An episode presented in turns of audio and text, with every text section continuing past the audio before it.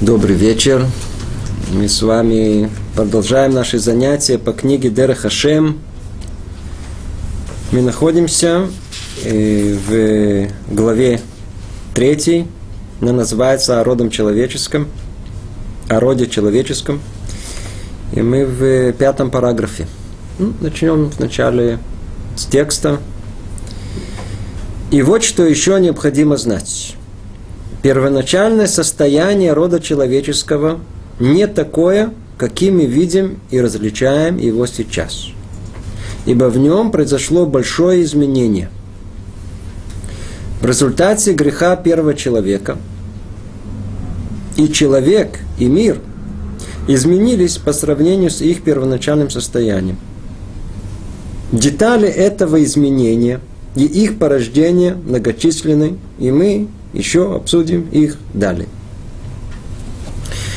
Еще до этого мы упоминали, что все описание, которое нам дает Рамхаль, цели творения и всей цепочки логической, которая исходит из осуществления этой цели, до этого места это все было до центрального события, которое поменяло практически все.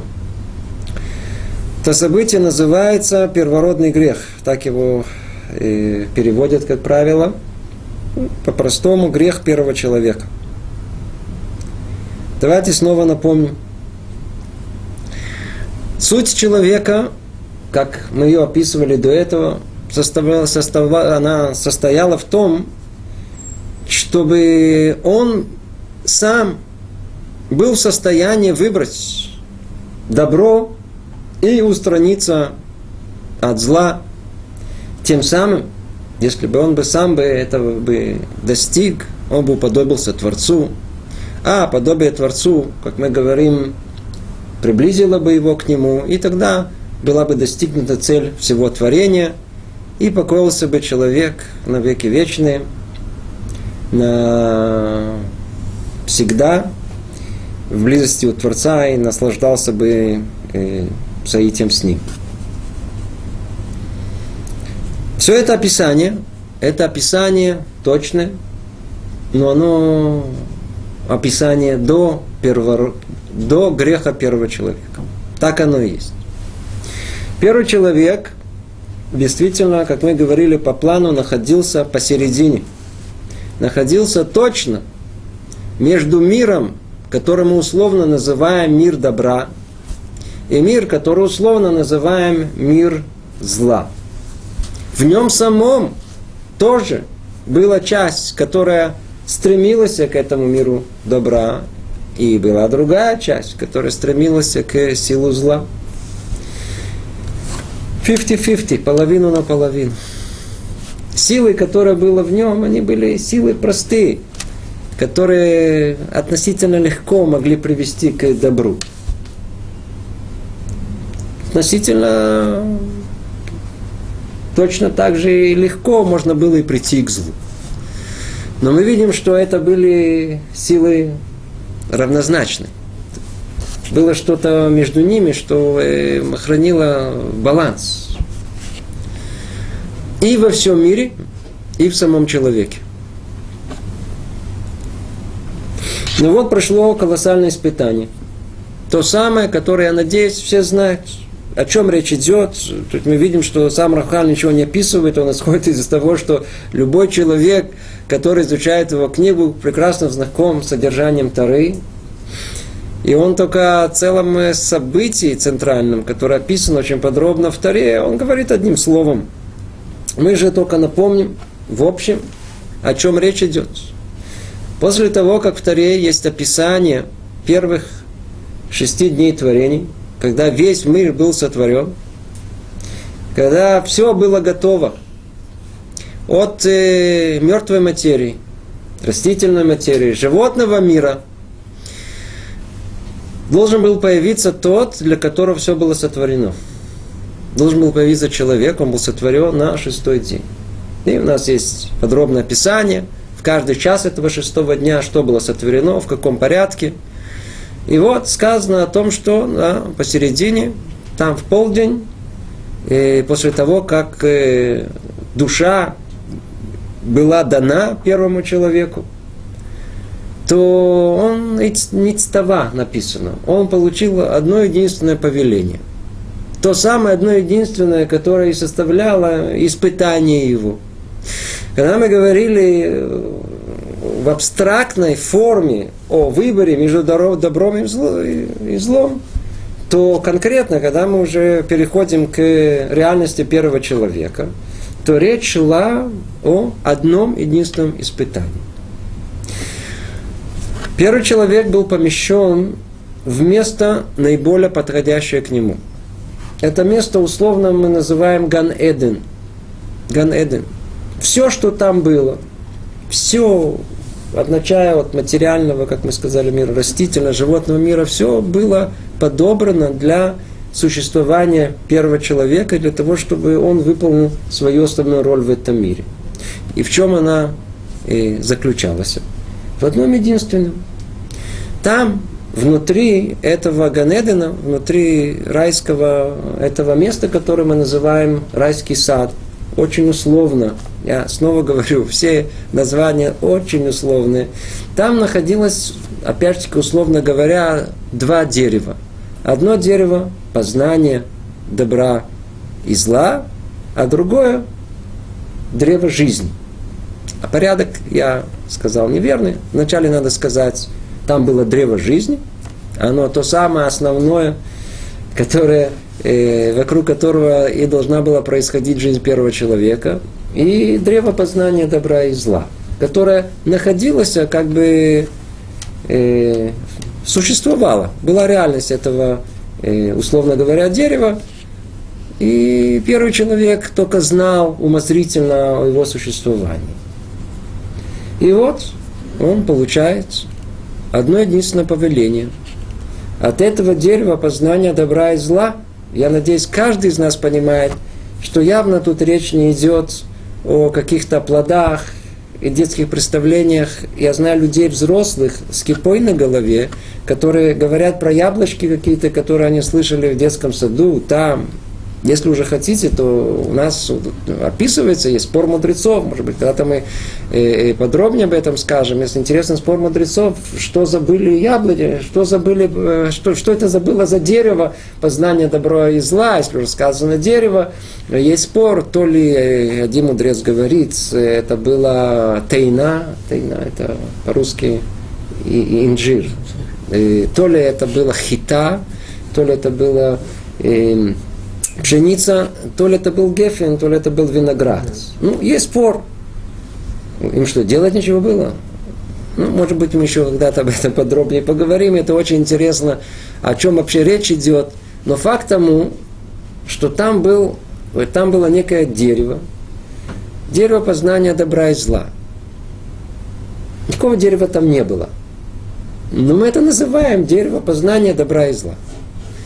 И первый человек получил один, одно единственное повеление о том, что из э, этого дерева да, нельзя искусить никакого плода. Запрещено вообще э, э, есть из этого дерева. Что дальше произошло, надеюсь, тоже вы все знаете. Эм, в той реальности, которая существовала тогда, мы говорили реальность зла, условно, это очень, понимание, это тоже очень условно, не связано с нашим миром. Там была какая-то квинтэссенция этого зла. Она олицетворялась в неком образе, некой духовной субстанции, которую называли нахаш. Нахаш, как правило, переводит змей, хотя это только современный э, перевод, и он тоже с реальностью мало что имеет общего. Практически ничего. Некий Нахаш. Он был э, тот самый искуситель зла. Он тот самый, который должен был создать первому человеку испытание. И действительно, ему это испытание удалось осуществить. Это была его цель сотворения, для этого его сотворили. Итак, тот самый Нахаш, искуситель, он должен был э, то, то самое единственное повеление не есть с дерева познания добра и зла. Он должен привести был первого человека к результату какому? Обратному, да, чтобы он, да, ел. Ему это удалось. Как этому удалось? Мы знаем о том, что подойти к первому человеку вообще не было никакой реальности. Поэтому он подошел, что называется, с более слабой стороны, да, со стороны творения, которое было сотворено от первого человека. Мы знаем, что первый человек был разделен на две части. На... Раньше он был э, состоящий в одном лице из э, мужской половины и женской. Но, как было как сказано в Торе, нехорошо быть одному, и тогда Творец разделил первого человека на часть мужскую, на часть женскую. Вместе они называются одним единым словом Адам. Но тем не менее, для понимания, что происходило, достаточно знать, что мужская часть получила название Адам, несло на себе это название, а женская называли Хава. Хава. Так как Хава уже она была произведена от первого человека. И не она лично получила это повеление Творца, то она как бы была более слабым э, элементом в связи этой, в осуществлении цели творения. И действительно, первому, и действительно этому Нахашу удалось убедить, и мы сейчас не войдем совершенно в эту тему, эта тема сама по себе очень интересна, но это совершенно не наша цель. Эм, э, Хаву в том, что да, следует искусить из этого дерева познания добра и зла, а после того, когда она это сделала, э, то она и э, ей удалось и уговорить, слово уговорить все подходит, ей удалось также и, и, и привести к греху и своего мужа, первого человека, Адама Ришо. И когда он искустил из этого дерева добра и зла, то весь мир изменился. Это событие мы и назвали и грех первого человека. И он полностью поменял весь ход истории. И если человек что-либо хочет понять о современном состоянии, а еще в большей степени хочет понять, куда вся человеческая история идет, то знание этого события, оно фундаментальное. Практически на любой серьезный вопрос, который вы спросите, если хотим по-настоящему в нем разобраться, вы увидите, что всегда нужно будет начинать с греха первого человека. Все понимание нашего мира во его многообразии, необыкновенное, которое есть, и сложности, которые есть, а корень этого находится в первородном греху. Кто поймет секрет этого первородного греха, не то, что мы его собираемся тут разглашать, но, по крайней мере, сказать минимально о нем, тот поймет очень многое из того, что есть, а еще в большей степени, что будет с нами, с всем человечеством вообще. Итак, снова, что тут написано? И вот что еще необходимо знать первонач... первоначальное состояние рода человеческого не такое, какое мы видим различаемого сейчас, ибо в нем произошло большое изменение. Большое изменение. Ну, видите, э, э, э, сейчас все по-другому, но нам необходимо знать, что было раньше. Почему? Потому что мы дальше поймем, поймем о том, что знание, что было до греха первого человека, оно превращается для нас в цель практически нашего существования. Если человек, он согрешил, то после этого греха, казалось бы, не было бы ему места в этом мире. Но вот удивительно, учим мы это из э, того, что описывают мудрецы, из событий, которые условно мы называем Рош Ашана, да, Рош Ашана – и, как бы, условно говоря, начало года, день суда, так называемый день суда. Оказывается, что первый человек был сотворен в один день, в первый день, Алиф Тишрей. В этот же день он согрешил, и в этот же день он получил э, прощение. Так наши мудрецы описывают. Но только какое прощение он, он, он, он получил? Казалось бы, никакого прощения нету. одни только проклятия. После того, как он согрешил, мы знаем, что Творец проклинает первого человека, базята пехату халав ахлахем, в поте лица будешь есть земли этой. Проклял э, Хаву, в мучениях будешь рожать сыновей, проклял весь мир, все, все было проклято. Это что это? В самом деле, на самом деле, нам, нашим поверхностным взглядом, кажется, что это было наказание. На самом деле это не было наказание. Это было всего лишь возможность исправления. Творец как бы дал возможность теперь первому человеку исправить тот самый первородный грех. Но только уже путем гораздо более сложным, как сейчас мы увидим и будем об этом подробнее говорить. Поэтому исправление этого первородного греха к чему должно привести? К состоянию до первородного греха. По этой причине мы так и интересуемся, а что было до этого первого греха. Потому что это в конечном итоге наша цель.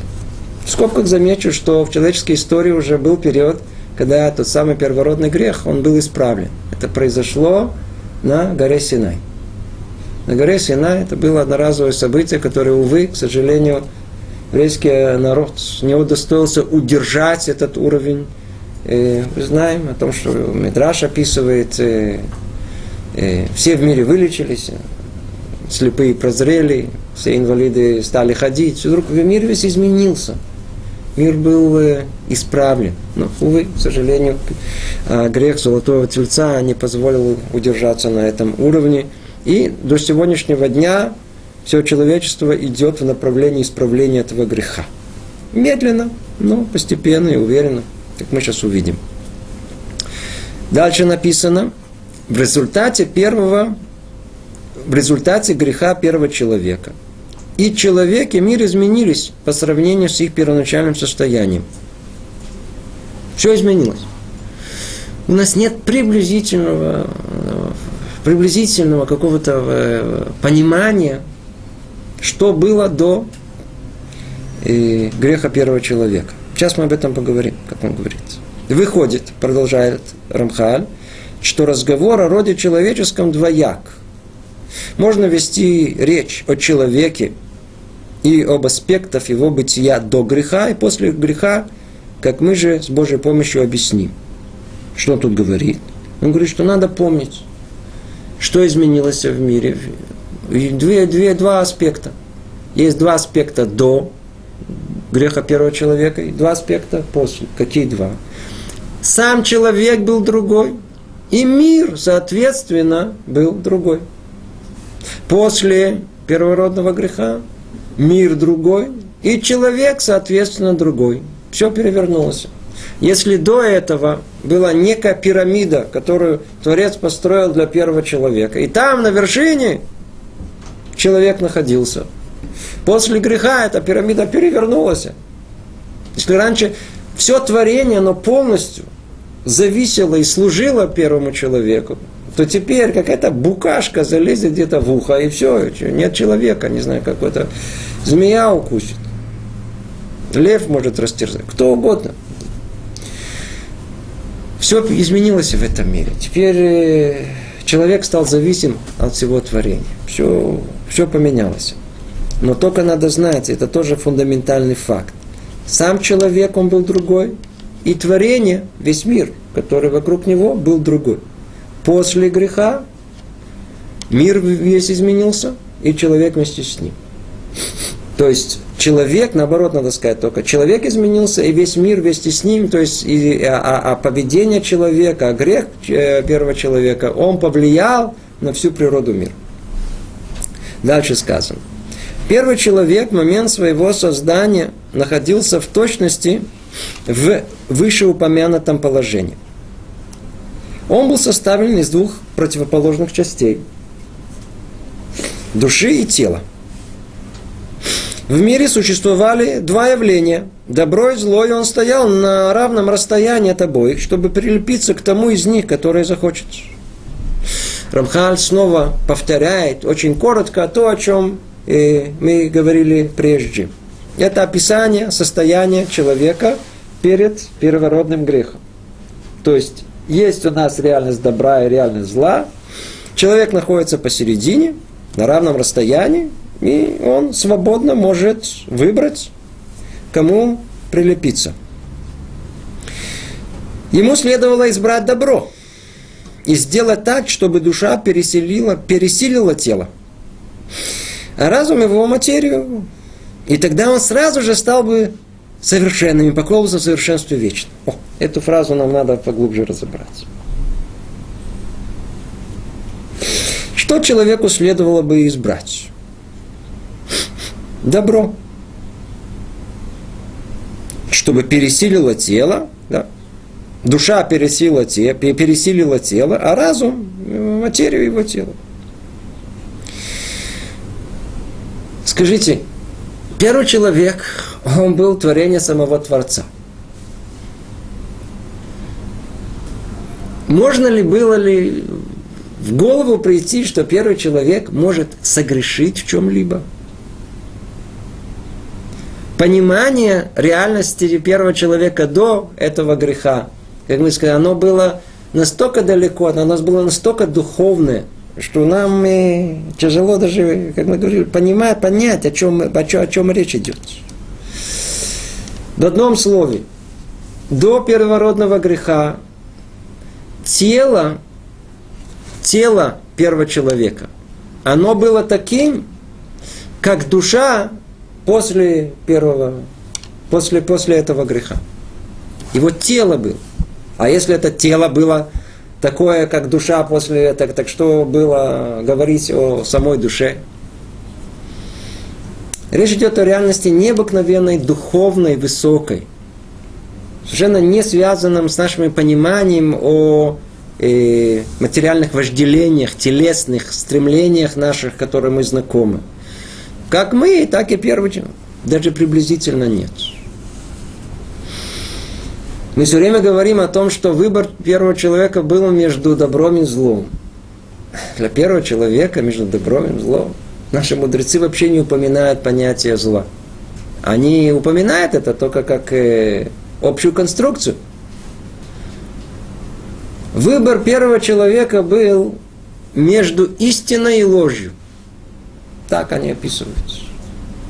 Так как а разум его был чист, без примеси дополнительных э, влияний со стороны тела и со стороны эмоций, которые делают, мутят нашу голову, просто делают ее не, неясной, не осознающей этот мир. У него была чистая голова, чистая, чистая, чистая. Там, когда он видел весь мир – разумом, у разума нет понятия добра и зла. Кто помнит э, наши занятия предыдущие, одно перед предыдущим, где говорили о выборе человека, то выбор он на всех уровнях, и там, внутри, там, где есть душа человека основная, где его э, чувства, человеческие качества основные, там выбор между добром и злом, там чувства, там, да, там очень сложно, мы сейчас об этом будем говорить, в реальности до первого греха этого всего не было. Там был только разум. А там, где разум, там есть только две категории. Истина и ложь. Другими словами, реальность Творца – это была основная реальность истины, которая была. Что такое была реальность э, лжи? Это была реальность совершенно не, не, неприемлемая, совершенно... Это как броситься в огонь нам. Если кто-то скажет, бросайся в огонь, придет ли она в голову. Точно так же и первому человеку броситься, э, э, э, пойти в сторону лжи, это как нам броситься в огонь. Тогда стоит вопрос, какой же выбор у него был. Условно говоря, это был выбор между добром и добром. Если мы будем говорить нашими уже понятиями, так просто, чтобы ближе было к нашему пониманию. Выбор этот был между двумя возможностями исполнения воли Творца. Не всяком сомнении. Первого человека не стоял вопрос э, выполнить волю Творца или не выполнить волю Творца. Естественно, что надо было выполнить волю Творца. Весь вопрос только как. Одна возможность была, как Творец сказал. что сказано? Ну не дотрагивайся до этой кнопки. Не надо, верно? Не ешь. Не иди туда. Сказал папа. Как сказал Творец. Если мы бы понимали секрет этого мира, то мы бы знали о том, что ничего не поможет нам спастись от замысла Творца. Что он сказал, то надо сделать. Первый путь был очень простой. Что сказали? Вот видишь там есть реальность древа познания добра и зла. Знай умозрительно, что подобная вещь существует в мире. Я создал и такую возможность, но только не прикасайся к ней. Там находится смерть. Там находится что-то, что тебе не нужно знать. То это была одна возможность. Какая была другая возможность? Первый человек, он был пророк. Он, реальность его была, она перед ним. Он, он давал имена всем животным, всему миру. Он понимал сущность всех вещей. Он, он, он понимал замысел творения всего. Он понимал о том, что Творец сотворил с ним невероятнейшее добро. Единственное, что, как мы говорили, для того, чтобы он принял это добро, и чтобы он не стеснялся этого добра. Ну, так было дано ему возможность выбора.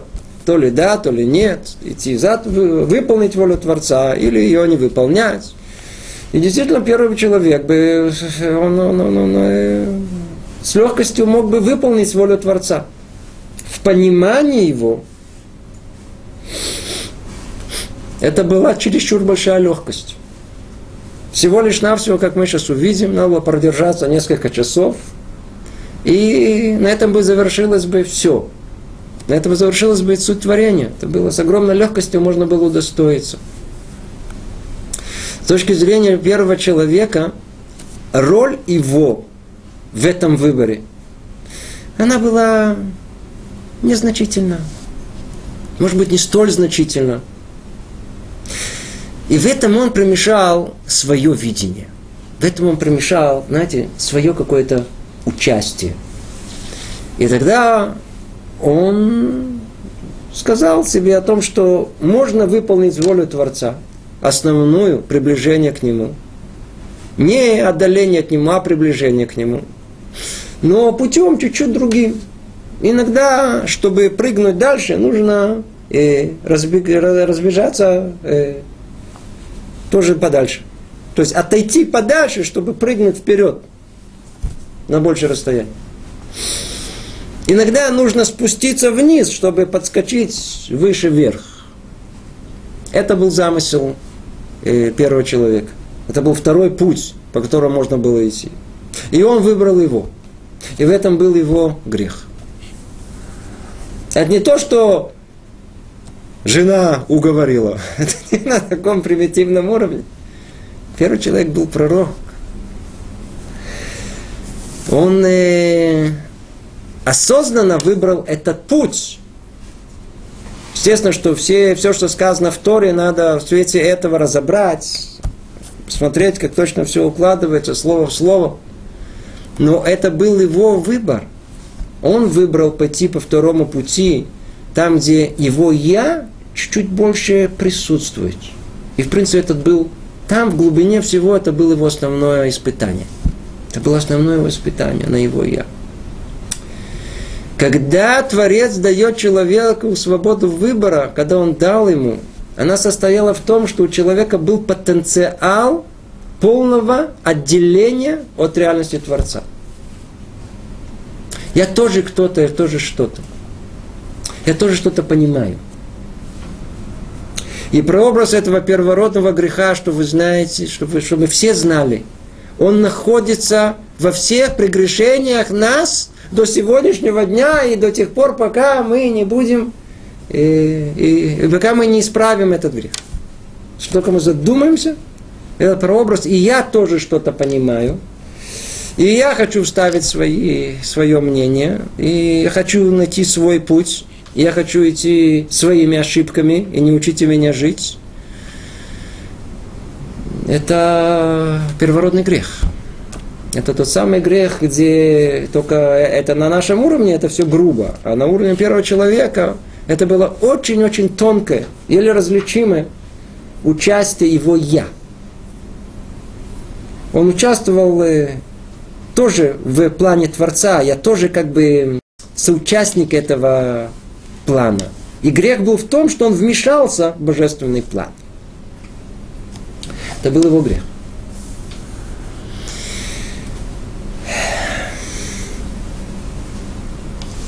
Хотел сам по себе. Этот грех э, еще состоял в том, что иногда у нас тоже, знаете, прообраз этого тоже существует до, до нашего дня, поэтому я им говорю, есть иногда у нас такое, знаете, я хочу просто знать, а тебе что-то это надо? Нет. Тебе толку от этого какой-то будет, я знаю, там, деньги, величие, почет, удовольствие, что тебе... Нет, я просто хочу знать. Есть такое понятие интеллектуальное любопытство. А, а почему, откуда, что, а для чего? Ну, есть такое, есть такое понятие. Да. Есть там дерево познания добра и зла. Интересно, что там, а что, что на, для чего? Интересно пощупать, узнать, разобраться. А, а почему? Правда сказали, не трогай. Все равно интересно. Все равно интересно. Так вот, выбор, который был у первого человека, это был выбор между добром и добром. Между двумя путями служения Творцу. Но одно безукоризненно, как Творец повелел, а второе точно так же, но только, что называется, с дополнительным э, приучастием своего «я». Так, и когда я спущусь ниже, то я смогу приблизиться наиболее к нему. Это путь, который мы называем путь болеть чува. Есть путь праведников, прямой, а есть такой более окольный. Он хотел прыгнуть дальше. Для этого он отошел чуть больше назад. Но только он не знал секретов этого мира. Знаете, иногда человек хочет действительно разбежаться лучше. Отходит еще шаг, еще шаг. И чего не замечает? Яма. Хотел разбежаться, хорошо разбежаться, что прыгнул вперед, упал в яму, остался на месте. Или повяз там, в то место, куда он отошел назад. Нельзя было отходить назад. Нельзя было. И вот тогда и произошло то самое страшное событие, которое поменяло весь ход истории человечества. Вместо того, чтобы вся человеческая история, она завершилась в течение нескольких часов. И выполнив повеление Творца, первый человек бы исполнил бы цель творения, все, он бы уподобился бы Творцу. И он бы сразу бы вошел бы в шаббат, в субботу. Суббота это есть цель. Первый день, второй. Для чего все эти шесть дней были? Для того, чтобы в конечном итоге человеку дать возможность одноразовую, легкую испытание. Человек должен был бы выдержать это испытание, и моментально бы человек и весь мир вошли бы в таком духовном высоком состоянии в шаббат, в результат всего, в покоение всего. То самое наслаждение э, результата э, своих усилий, предпринятых до этого. Мир был другим. Ну, как мы сказали, человек, он совершил грех, он решил идти своим путем. Как результат, все изменилось в мире. Полностью все изменилось. Нам тяжело себе представить мир до этого, мир после этого. Я сказал, говорят наши мудрецы, до первородного греха и две пятки первого человека светились, как два солнца. Пятка – это самое э, материально низменное место в человеке. Его тело, оно в святости своей излучало такой свет, что оно затемняло солнце. Говорят, Мидраш, что человек, он находился, был э, э, размером от одного конца мира в другой мир. Я не буду объяснять, это, это вещи очень-очень глубокие, мы тут говорим только какие-то общие фразы, и не более того. Реальность была совершенно другая, которую мы ничего не понимаем. Это были другие миры, это други, было другое измерение. Как только человек согрешил, он изменился, Его душа разбилась на миллиарды частей. Реальность вокруг него, она раскололась, раскололась на 613 частей, требующих исправления, она, в свою очередь, на огромное количество осколков. Весь мир погрузился в тьму материальности. Духовность стала материальной. Вот такой, как мы с вами более не менее знаем сейчас. И то раньше она тоже она была более духовна, сейчас тенденция каждый раз к тому, что а, а, а, развитие нашей жизни, она все более и более в сторону материальности. Все поменялось. С точки зрения э, абстрактной, зло, которое было сосредоточено в одной точке, на хаше одно, оно разбилось на миллиарды осколков. Добро, оно точно так же было разбито. Но самое страшное, что произошло, оно перемешалось. А выражение этому больше всего мы видим в самом человеке. Если до первого греха понятия добра и зла, то есть эти понятия лжи и истины, они были очень ясны, и граница была стопроцентно между ними, как железобетон.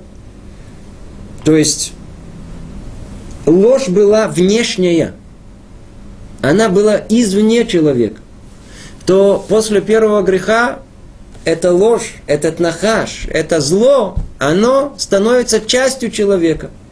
И если раньше этому нахашу, когда он обращался к первому человеку, ему надо было обратиться к нему, и смотри, стоит тебе попробовать изведывать из дерева добра и зла, смотри, надо было убеждать. Это была внешняя сила.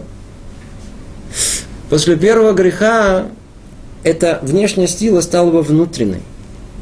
И теперь мы практически не различаем, когда я говорю «я хочу», мы совершенно не понимаем, это я, это мое истинное я, или это мое я, это то самое, тот самый нахаш первородный, который, который хочет моей гибели. Результатом этого оказалось, что результатом греха этого оказалось, что теперь человек может сказать, я хочу греха, я хочу зла. И совершенно спокойно будет к этому относиться. Ничего страшного. Другими словами, когда человек упал, и, как говорят наши древние мудрецы, упал в гроб, мы, в принципе, что вы знали, мы в гробу находимся. Так описывается наше состояние. И самое страшное в этом положении, что мы себя, в принципе, неплохо чувствуем. Вроде нормально, знаете, хорошо устроились, а относительно неплохо, не дует, как-то живется, и мы совершенно не плачем о том состоянии, которое мы, в принципе, в каком состоянии мы должны были бы быть. Помните, мы э, в книге Масилат и Шари мы говорили о уровне, называется Гдуша. Гдуша. Там на самом верху той самой ступени, куда Люцат нас вел, там наверху, когда человек достигает этой ступени, то основная его боль и желание – это, это, это, это достигнуть этого уровня до греха первого человека. Ему он, он плачет из-за того, что ему это не хватает. Ну, а нам что? Нам в гробу хорошо. Нам тут, в этой материальности, совершенно спокойно, наоборот, даже очень-очень вкусно и неплохо. В то время, как это совершенно не соответствует цели нашего творения. Ну, Давайте снова мы э, вернемся к тексту, чуть-чуть отошли от него. И первый человек в момент своего создания находился в точности в вышеупомянутом положении. Он был составлен из двух противоположных частей – души и тела. В мире существовали два явления – добра и зло. Добро и зло. И он стоял на равном расстоянии от обоих, чтобы прилепиться к тому из них, который захочет. Это было до первородного греха. Ему следовало избрать добро и сделать так, чтобы душа пересилила тело, а разум его материю. То есть это то, что мы сейчас с вами описали. Это единственное, что ему, чем он должен был заниматься. И тогда он сразу, же, сразу же стал бы совершенным и поколся бы совершенстве вечно. Это, как мы тоже объяснили, сразу же имеется в виду всего лишь несколько часов до начала субботы, и на этом бы человеческая история бы завершилась бы в том понимании, которое мы с вами ищем. Что значит завершилась бы? Человек бы занимался исключительно древом жи- жизни. Это единственный путь, куда ему надо было идти. Заниматься древом жизни. Что такое древо жизни? Порождать жизнь. Рождались моментально. Рождались тут же. Представьте, сколько бы детей бы было бы, сколько внуков бы было бы. Все недалеко, в течение одного дня. Это было так. Э, жизнь бы, она бы просто распространялась бы всему миру, но совершенно в другой форме. Совершенно, совершенно в другой форме. Это называется э, э, э заниматься древом жизни.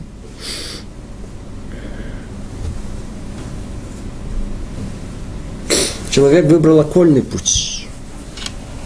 Обход. Теперь ему надо миллиарды осколков, которые разбиты, заново собрать все в одно единое целое.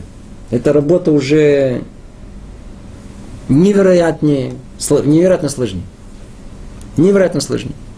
Теперь, когда перемешалось добро и зло, теперь надо как-то отделить заново добро от зла. Называет, называется у нас это бирур.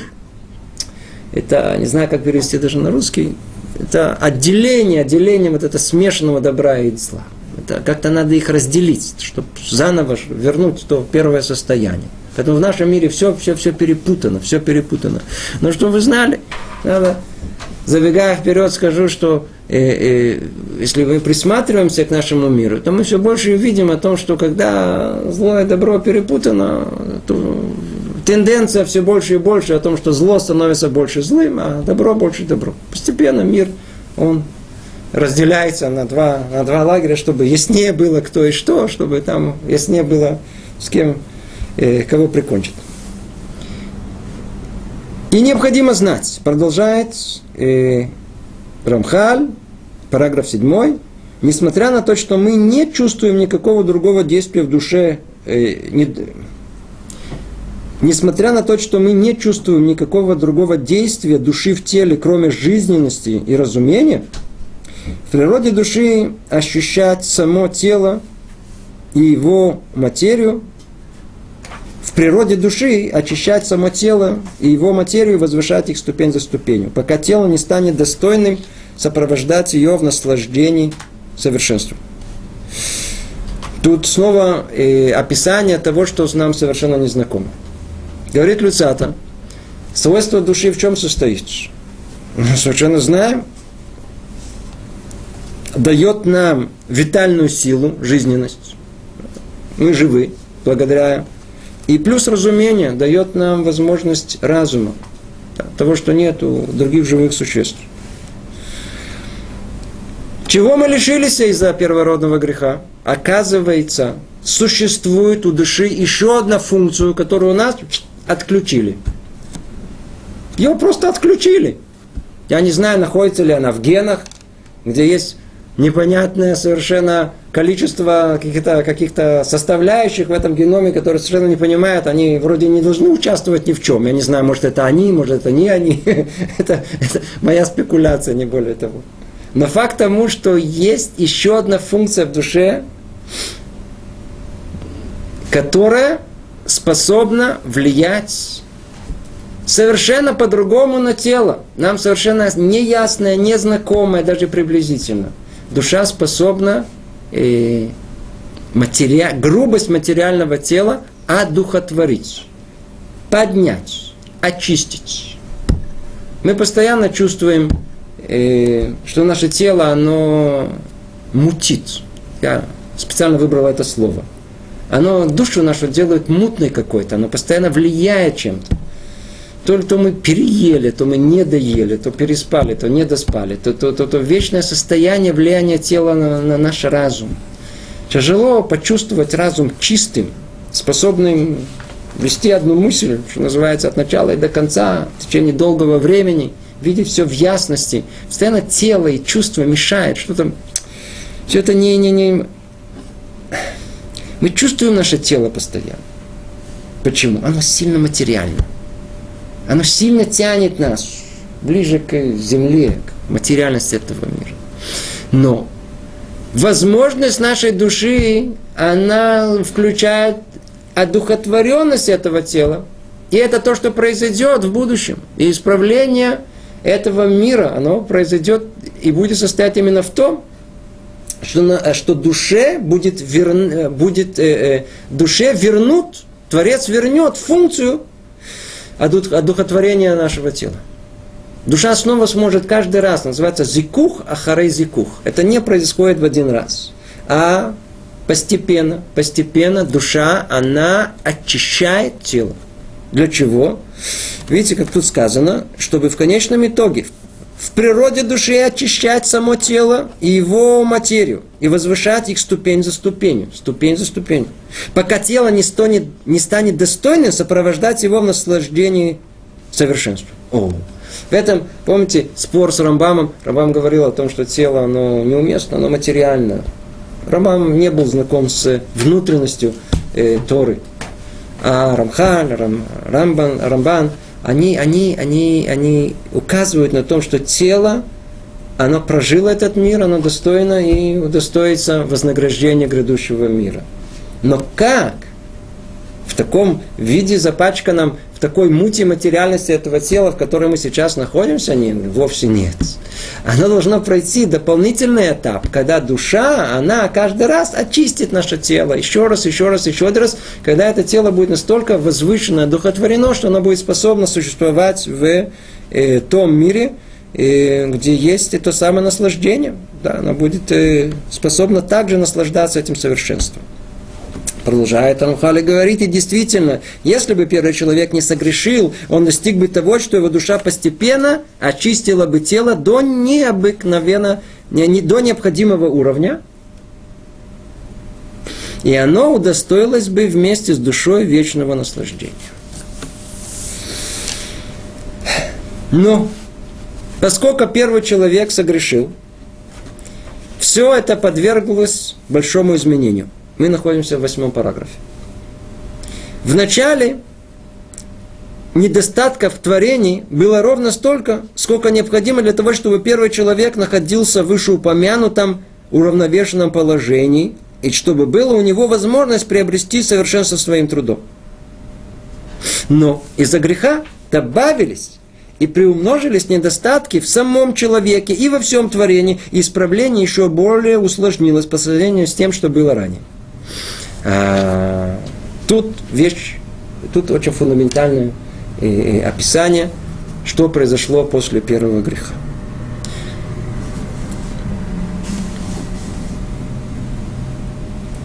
Первый человек согрешил.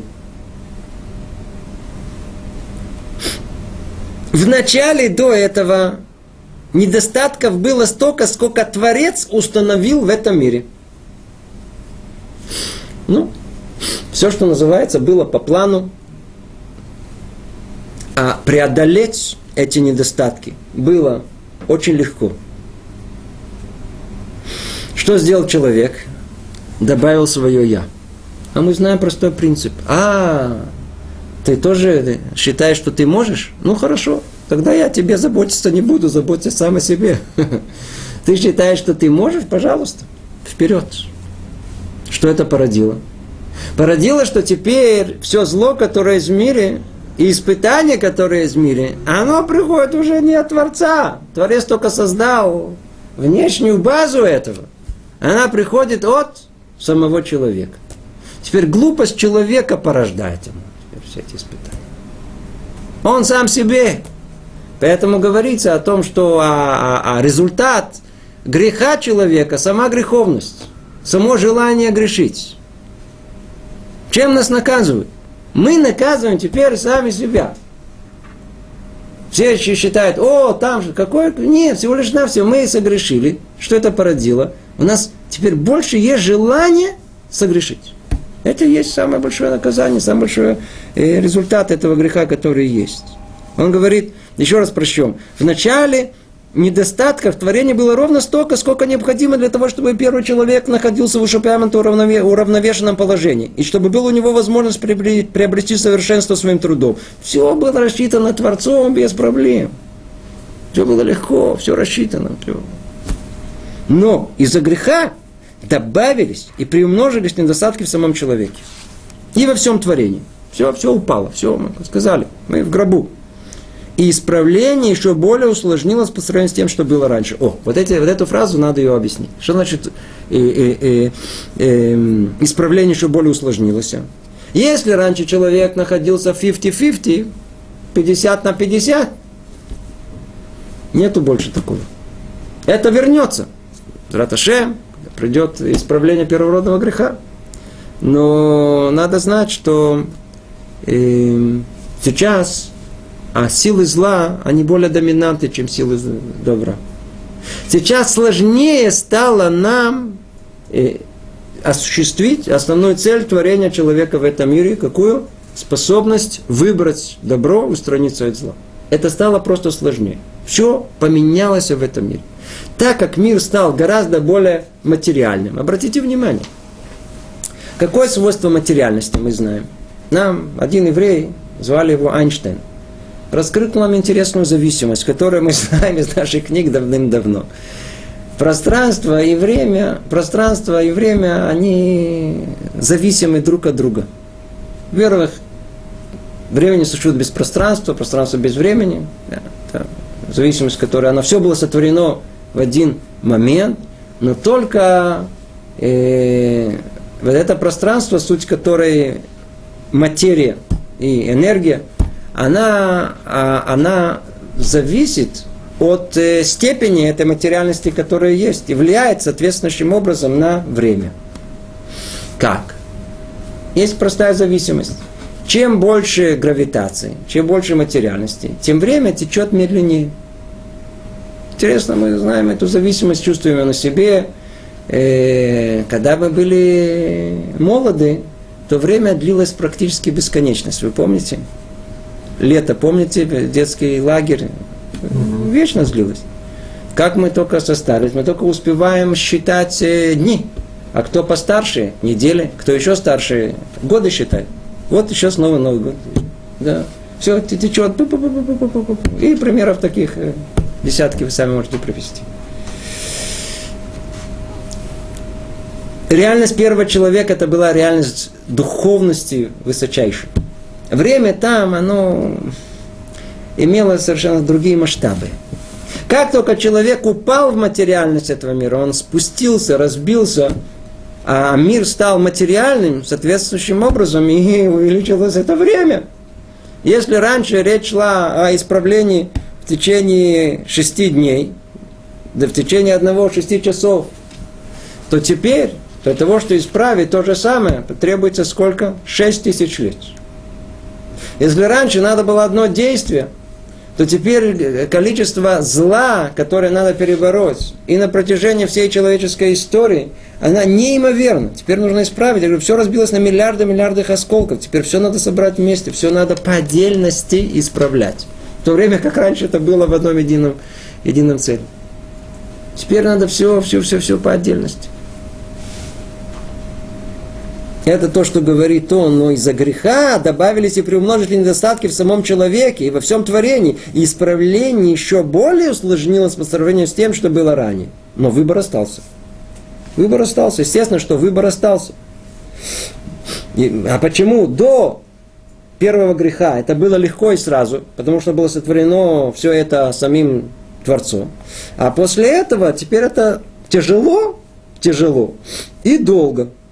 Почему? Потому что это наделано самим человеком. Теперь человек сам причина своих несчастий. Продолжает Люцата и говорит, то есть вначале человеку было легко избавиться от заложенного в нем недостатка и приобрести совершенство. Ибо высшая мудрость устроила все самым лучшим и справедливым образом. Видите, там все было устроено как положено. Поскольку единственной причиной зла и недостатка в человеке было то, что так было заложено при его сознании, то своим отдалением от зла и обращением к добру он сразу же избавился бы от недостатка и приобрел бы совершенство. Моментально, тут же. Почему? Все уже было заложено. Но после греха скрылось совершенство больше, чем раньше. Надо стремиться к совершенству. Цель была там ясна, она была видна. Как только он согрешил, ау, где оно? Мы в потемках. Мы в потемках. Приумножились недостатки. Весь мир разбился, расщепился, мы просто не понимаем, все перепуталось в нашем мире. Ничего не понимаем.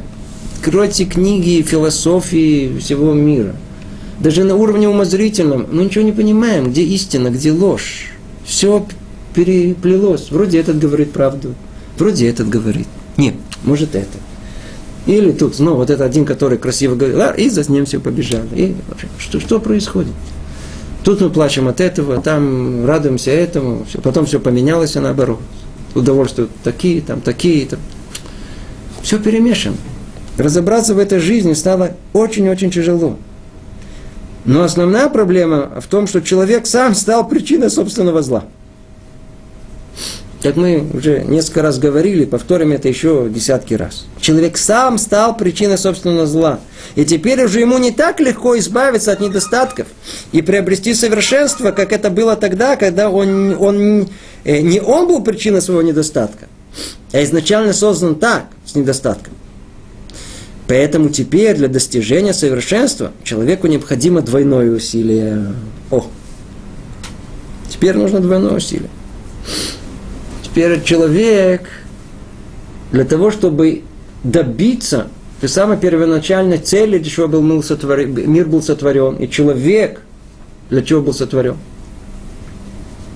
Теперь нужно идти делать двойное усилие.